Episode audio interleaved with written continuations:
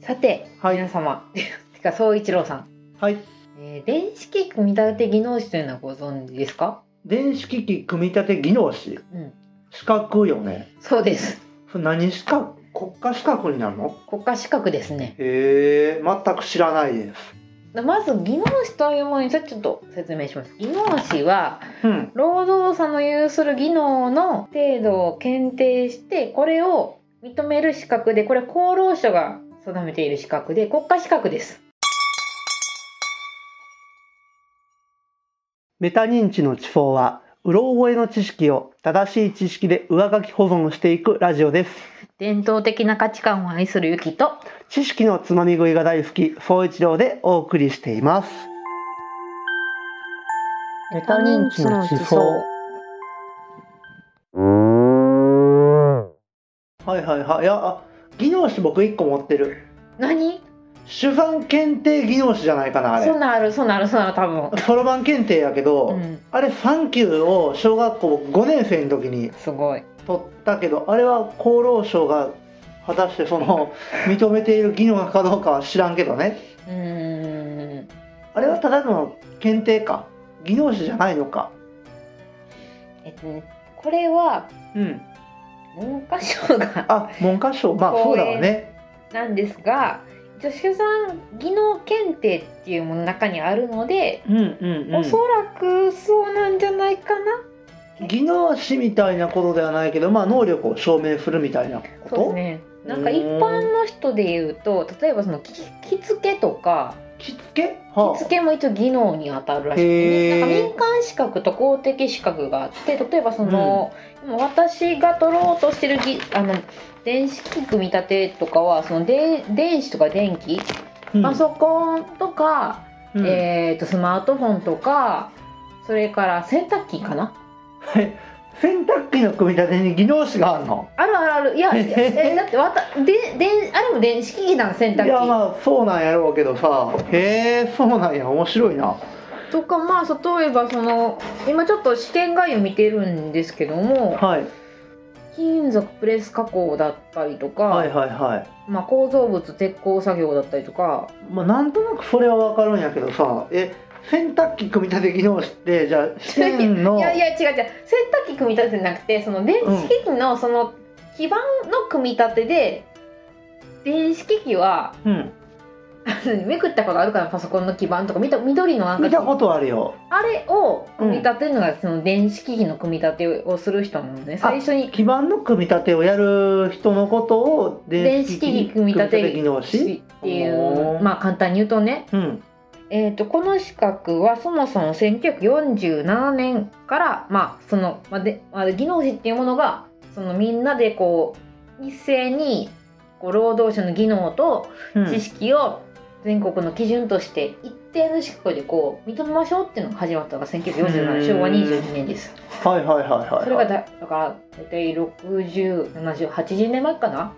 うん戦後2年後やね、うんうんうん戦争あってからで,、まあ、で今130職が認められていまして。へでもそのうちの電子機器組み立ては一つです。えいろいろ他にあるのそういねろいろさっき説明したようにその例えばあその着付けやったりとか、うんうんうんうん必ずしもその機械を使うものでもなくても技能士として認められるものがあるうんんだ。認められますね。なんへ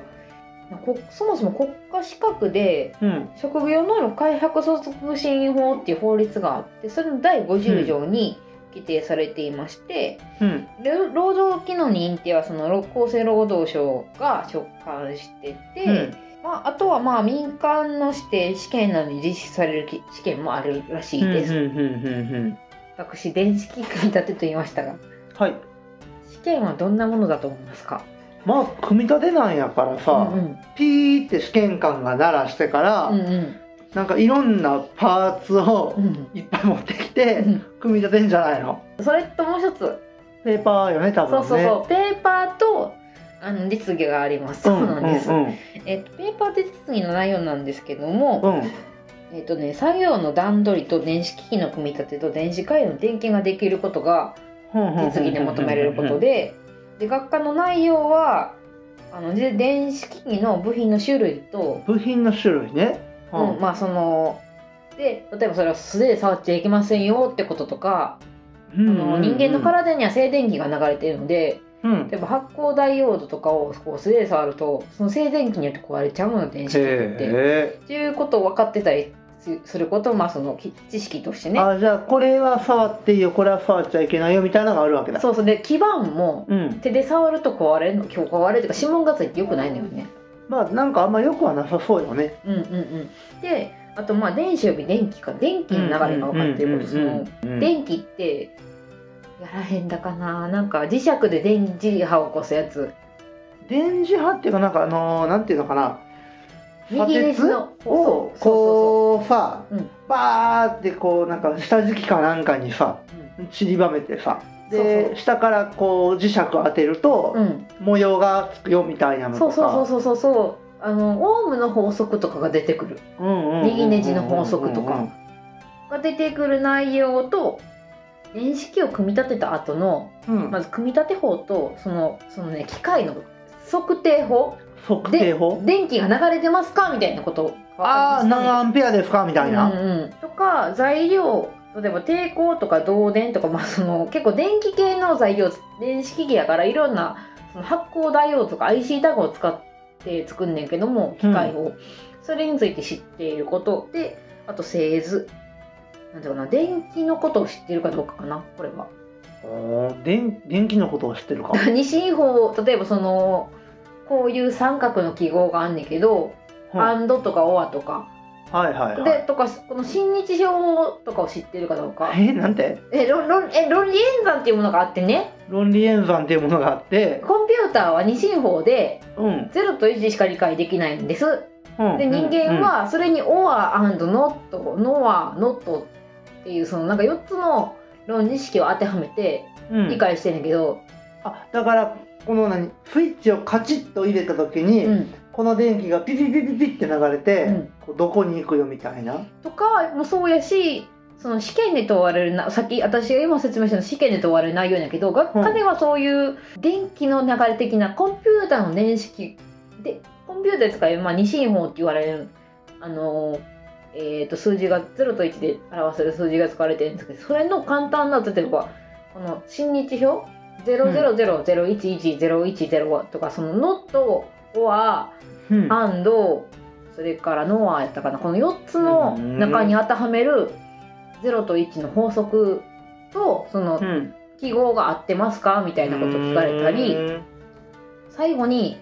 安全衛生についても聞かれますこれあーはまあそれは大事だわねその例えばそのちょっと私うまく説明ができないんだけど、うんまあ、例えばその、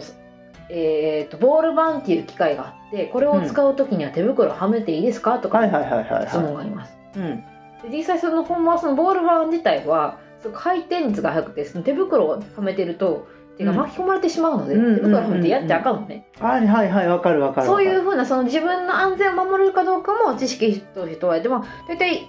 ご6項目かな知う識んと、うんうんうんうんでまあでこれがしあの学科試験さ今説明したのがで次組み立て試験があります組み立てねこれ,、べうんうんうんこれ別で学科試験30問正誤で丸×で答えますあ30問なんだうんうん、うん、へえ多分1時間ぐらいやったかなあ短いんやねうん、で、うんえっとねこのその多分こっちもえっとね組み立てもだいたい45分あじゃあ試験自体は結構短いんだ短くてしかも組み立てるものが多いそんえ多いのお多いっていうか私からすると結構あのいっぱいつけたり貼ったりしなんか多いかなああっ工程がってことよねてなんそかうそう工程がそのじゃあ今から5種類の基板を作りましょうとかじゃないわあけ1個やねんけどそれ45分で組み立てなんかちょっと長いので、まあ、大体、ええっとね1日5時間やったとしてうん大体10 20日ぐらいで仕上がるかなっていうえそ のどういうこそのだから学科は別としてその実技を練習20日ぐらいでその実技を仕上げることができますよっていうあと実技試験に受かろうと思ったら20日ぐらい練習したらできるようになるのそうそうそうそうそうそあうでも結構短いんだ短いねなんかへーだから大体その1日6時間を3日とか、うんうんうんうんあまあ6日か1週6日とかであと1日7時間3日うーんであとは残り20時間ぐらいあ補習があっじたゃあそこまでこう試験としては難易度が高いわけではないんだそうですねその未経験でもできるのでじゃあこの資格は日本人だけが取れますかいや外人も取れるんじゃないのそうです、うえっんと、実はに日本人はその技能士っていう特定技能士っていうのは、えーこれ特級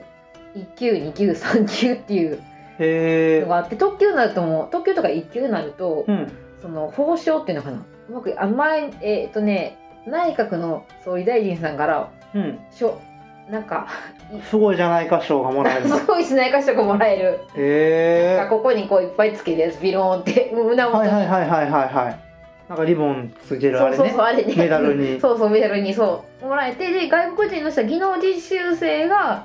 あの特一層とかいうふうに特定の資格へでー取ることができますその別にさその何実務経験とかを問われるわけでもなく誰でも受けれる資格なんだ、そうですねへ一応この試験項目によるとなんか3級の受験は特にあの必要な実務経験はゼロって書いてあってで1級とかになるとその1年か2年の実務経験が必要みたいですね。え2級を取るためには3級を持ってなきゃいけないとかもないのそうねそうもなあいじゃあもう一発で1級受けようと思ったらできるんだそうだから私みたいに職業訓練生は2級まで取れるへえただあまあい実務経験がないからねただ1級になると例えば7あの実務経験のみやったら7名必要でうーんなんか専門学校卒業とかで、まあ、と特定の専門学校、うんうんうんとか高校、まあ、高専やね多うん分、うん、とうん、 6年とかでも結構なあれやねその積み上げなきゃいけない期間があるんだね、あとまあ長期課程の指導員養成修理とは 1, 時1年間でいいらしいへえちょなっと何を作るのそれも全部基盤なのいやあのね3級の試験はあのー簡単なほんまに電子機器っていうのかなその電気が流れてるかどうかを分かるような機械っていうのかな、へえそうあじゃあもう中学の技術で作ったようなうん、なんて言えばいいなあのなんかね僕コーヒーカップを温めるヒーター作った気がする、うんうんうんうんああいうことかなそうやね、その、ちょっと工程名言っていいでしょうあか。どうぞどうぞ、まず、4つの工程に分かれてます。まず1つ目、シャーシの組み立て作業。シャーシねはいはいはいはいはい、えっ、と、こういう側なのんことか、よねこういう な、ごめんなさい、私説明が下手くそやねんけど、銀のうん、四角い板に、うん、あの、4つ電池をつけるところあわと、かるよシャーシあのミニ四駆でそうそうそうそうそ言ったことあるからう。わかるよそうそう。あれね わあかるれわかるに、あれに、あの、なんか組み立て板つけて、うんでプリント基板って言ってこのなんかすっごい、えっと、裏にこうハンダがハンダ付けができるきとかついててうん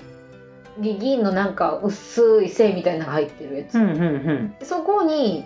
あの IC チップとかダイオードとかをつけたりして、うんさらにそのえっとね電線をつないでうんであのでスイッチとそれから発光ダイオードつないであだから電気をつないでシャーシにこう電池かなんかを入れてそれでカチッってやってピカってなったら OK なんだそうそうでかつそのなんかその特に電源電源の量が決まっていて、あ電源の量も決まってるそうそうね電源っていうかそのななん何アンペアっていうか何オーム抵抗が決まっていてはんはんはん例えばのその抵10.5オームの抵抗をつけましょうとかはいはいここはいにはそのはい電はい電はい線通しましょうという場所が決まってるああなるほどねだから単純に光はええって言ったらあの電池に電線をこうピタってセロハンテープで貼っつけてうん違うしたらピカってなるけどそうじゃこれがいかんなわくけて、やもんねその細かいその結構部品を例えば3センチとか30センチとかの部品をこう10個に取ったりとか、そんなこともするのねそうしてるたりとか。へあのまあ具体的な作業としてその中あの中で、あのーサイズが決まってて ーうんなんか抵抗も10 8個つけるのかな8個、ね8、個もつけんの8個つけるちっちゃい抵抗いやちこの抵抗って言ってこんなこのなんかシャーペンの芯ぐらいの大きさよいやまあ見たことないから分からへんねんけどねシャーペンの芯思い浮かべてくれる、分かるよ、うんシャーペンの芯の細さなんか0 8ミリとかおそらくのは銀の銀のそのなんか銀かな鉄とかなんか銅がついたうん抵抗があんねんけどその抵抗もそのなんか線が入っててその線を見てうん青と緑と黄色やったら5 5キロオームの抵抗ですがそれを見分けてはいはいはいはいではいつけるとこ決めてこことここででさらに発光ダイオードつけてみたいなは裏とあ表にでもうつけそんでそんでしかもすっごいこんなちなんていうかな1ミリか2ミリあるんかなっていうあのちっ細いのねちゃいなんかアリさんみたいなやつをねつけなあかんの。 えあそんなんえつまめんやんじゃじゃじゃだからピンセットとかを使ってペンチとピンセットとなんかいくつか使えるものがあってえー、えその1ミリか2ミリかわからんようななんかちっちゃいのをちっちゃいのえ多分2ミリはそう 思う2ミリの、うんおそらくあれなんていうのかなえダイオードそかれをどこなにつけんの裏につける裏にき基盤基盤につけんねんあ基板に基盤にハンダゴテでつけんねん なんか大変やなだからそのだからその基盤からそのちっちゃいやつが飛んでかへんように片方その先にハンダをつけといてからはこあうなるほどコテ当なてて温めてつけて反対側もつけるっていう作業くしゃみしたら飛んでっちゃうね本当に そうむっちゃ飛んでだからそのおペンチで綺麗に折っとかんとその基板に綺麗に貼り付かへんし、へえ動線もそうなのねそうなんです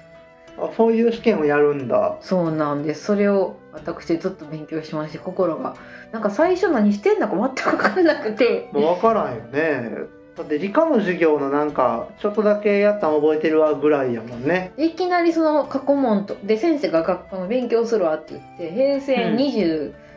24年ぐらいから、えー、と今令和3年までの問題はその、まあ、中央開発協議会っていうその技能士をうんこう統括してる、まあえー、と行政の管轄のあの中央開発能力開発協議会というところがありまして、うんつけてきます。あの、なんか、えっ、と、テスト、うんの内内部秘密のやつをうんう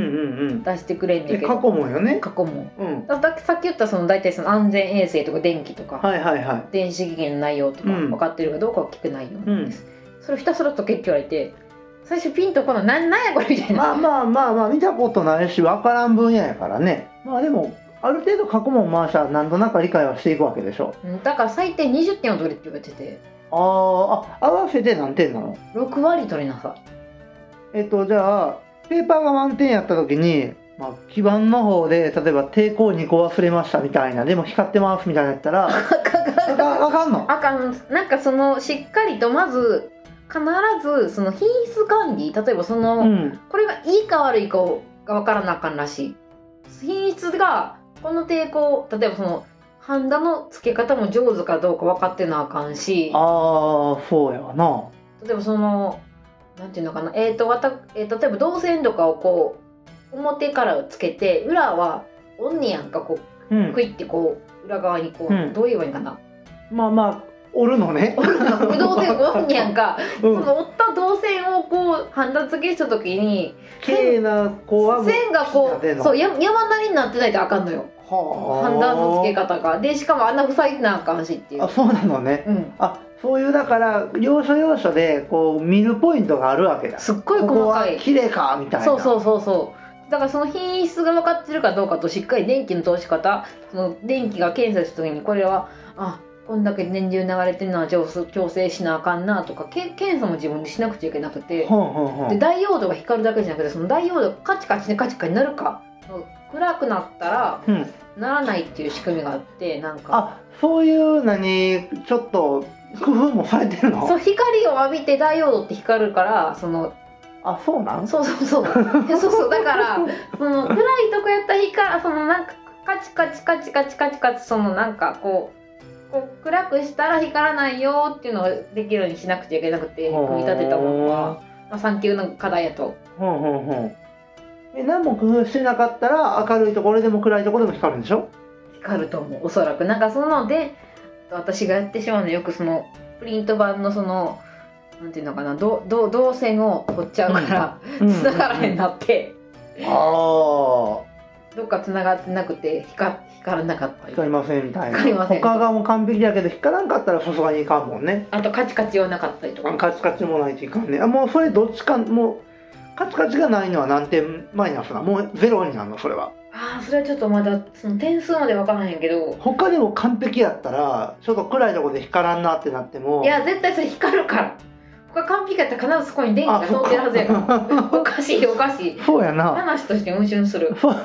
そうだね じゃあなんかを一個忘れてていくらいとこでは光らんやつができたとしようやはい、それはでもその何かその他のところは完璧やったらうん、ゼロ点じゃないわけでしょゼロ点のなんか減点方式みたいこれできてませんでしたこれできてませんでしたみたいななるほどなそうなんだえ難しい試験ではまあないにせよ見るところはいっぱいあって勉強もそれなりにはしなきゃいけないわけだそうですねじゃあこの資格はどこで活かせると思いますそれはやっぱりこうものづくりそうでうすねんえー、と私、えー、と実はプログラマーになろうと思ってうん訓練校に来たのですがはいなぜにものづくりをしてるんだろうとか思いながらやっていてまあいろいろやっていくそのまあ電子機器みたいにやっていくうちにどうやらこの基盤が例えばうん洗濯機とか、うんあのコンあ私一回そのノートパソコンのあのこうえキーボードの下をめくったことがあるので見たことがあるんですが。キーボードの下にむっちゃ村青い緑の基盤が引かれてるのねーはいはいはいはそこにプリントあプリント版が多分プリント版引かれてていはい。うんでそこに IC チップとかむっちゃ引かれて見たことがあってうんうんうんうんうん。多分今の多分テレビとか全部それにが使われていますうんでえっ、とまああの今ちょっとちょっとだけ勉強してねエンジニアっていうのはそのまず、まあ、使用書を作ったりとかうんその冷蔵庫がどうやって冷蔵庫になるのかっていうその多分中身をし作れないんだよねうん。ただそのうんうんうんうんうん私の意味だとプログラマーってすごいそのパソコンに向かってるイメージだったんだけども、うんプログラムをするだけになって機械がどう動くのか電気の仕組みがどうなってるのかとか、で多分使用書も書けるうんなるほどね。だからまあ全なんちゅうのかな、こうコンピューターにじゃあ冷やしてください命令を打ち込むだけじゃなくってもうなんちゅうのそうんうんのうん全体像よね。なんで冷蔵庫は冷蔵庫たるのかみたいな。うんでまあそこそこまで調べてた冷蔵庫作る人別の人やからきっとその冷蔵庫の多分どうやったらそのこう光る冷やす冷やすようになるんですかっていう部分を多分電子機器が作やっていてそこにこう、なんていうのプログラマーがこうなんかいっぱいこうしますああしますってメールを書き込むし、まあ、C 言語っていうそのすごいコンピューターに、まあ、機械に直接語りかけることができる言語があってうんまあでもどういうところにどういう命令を下さないかんかっていうのは機械全体の仕組みを分かってないとできひんよねっていう話よね。そうそうそうだからやってるのかなと思いますでまあ主にその、まあ、正直言うと、まあ、工場とかうんの人が多いですし多分役で、まあ、あと電気関係の人も多分取る資格であると思います、うんただまああの一応プログラミングも私学んでいるし、まあ、あとコンピューターの仕組みそのものを勉強させていただいてるのでおそらくそれを知ってると例えばそのなんかパソコン壊れました、うんじゃあ IC 触ろうかとかうんもしかしてこれはそのうん中の I- IC タグがやばいんかなとかうんっていうことでもしょあの修理ができるのかなと思います。うんうんうんうん一回実際自分もパソコンが壊れた時にパソコンの修修理屋さんに直してもらってその人がうん結構そういう中身に詳しくて電気の中にとかに詳しかったので、ということであの電子機器組み立てはあの別に工場に行くだけじゃなくてプログラマーも知っておいた方がいいいい内容なのかなと思ってお話ししました。はいなるほどでも面白い内容でございました。どうもありがとうごはざい、いました、ありがとうございました。